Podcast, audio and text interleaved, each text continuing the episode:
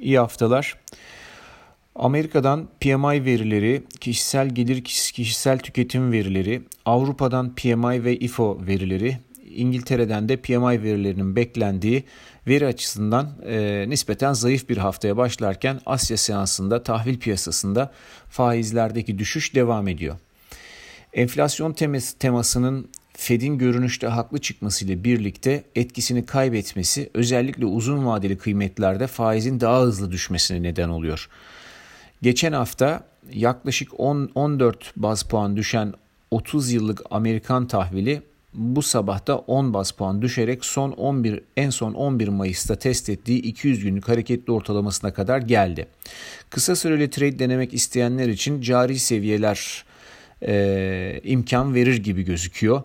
E, burada 162.25 bölgesinden ufak bir salınım için short pozisyon düşünülebilir. E, ama daha büyük resimde enflasyona endeksi tahvilin getiri eğrisi bize başka bir hikaye anlatıyor. Orta kısa vadede tahvil getirileri geçen haftaya göre yukarıda kalırken uzun tarafta geçen haftanın altında kaldılar. Bu tam olarak uzun dönemli enflasyon beklentisinin solup gittiğini gösteriyor. Yani enflasyonun yükselse bile kalıcı olmayabileceği düşüncesini destekliyor.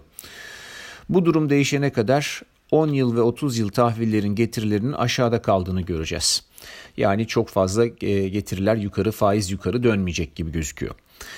Hisse endeksleri Japon Nikkei'deki %4'lük %4'ü geçen satışla birlikte Asya seansında satıcılı işlem görüyor. Amerikan vadelileri de yarım kadar ekside bu sabah.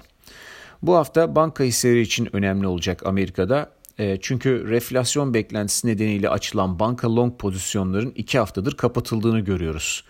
Yeniden alım için geçen cuma günü sabah notlarında paylaştığımız bölgeye çok yakınız. Biraz daha aşağı doğru marj var gibi gözüküyor ama. Ayrıca bu perşembe stres testi sonuçları açıklanacak. Eğer bankaların finansal yapıları güçlü gelirse ki öyle olacağını düşünüyoruz. Temettü konusu çözüme kavuşacak ve böylece Fed bankaların temettü vermesine izin verecek. Bu durum banka hisselerinde alıma neden olabilir. Sonuçta hiçbir şey olmazsa temettü fonlarının alım yapması gerekir. Ee, bir diğer konu petrol tarafında olan bir gelişme. Hafta sonunda İran'daki seçimlerde petrolü ilgilendiren bir gelişme var. Ee, Amerika'daki Amerika'nın Trump zamanında yaptırım uyguladığı İbrahim Reisi e, seçimi kazandı. Bu gelişme nükleer anlaşma için bugüne kadar yapılan 6 tur görüşmenin şimdilik durmasına neden oldu ee, ve e, heyetler kendi ülkelerine döndüler.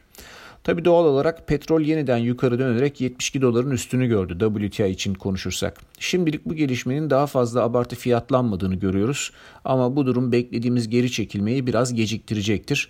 Fakat yine de piyasanın e, birazcık aşağı geleceğini tahmin ediyorum.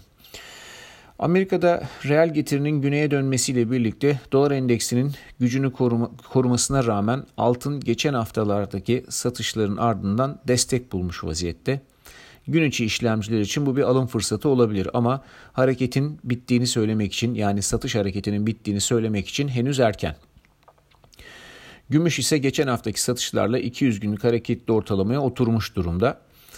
Gelinen seviye Ağustos 2020'den bu yana çalışan geniş işlem bandının %50 geri çekilme seviyesinin hemen altında.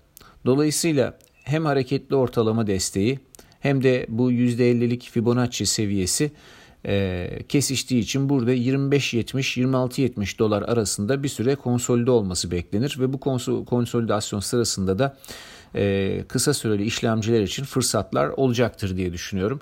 Bir süre burada oynayacağız.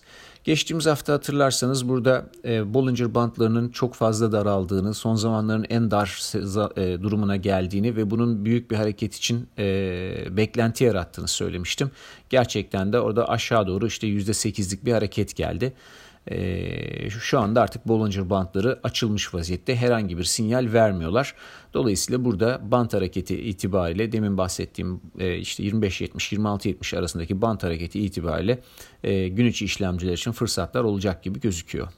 Bugünlük bu kadar. Herkese iyi seanslar.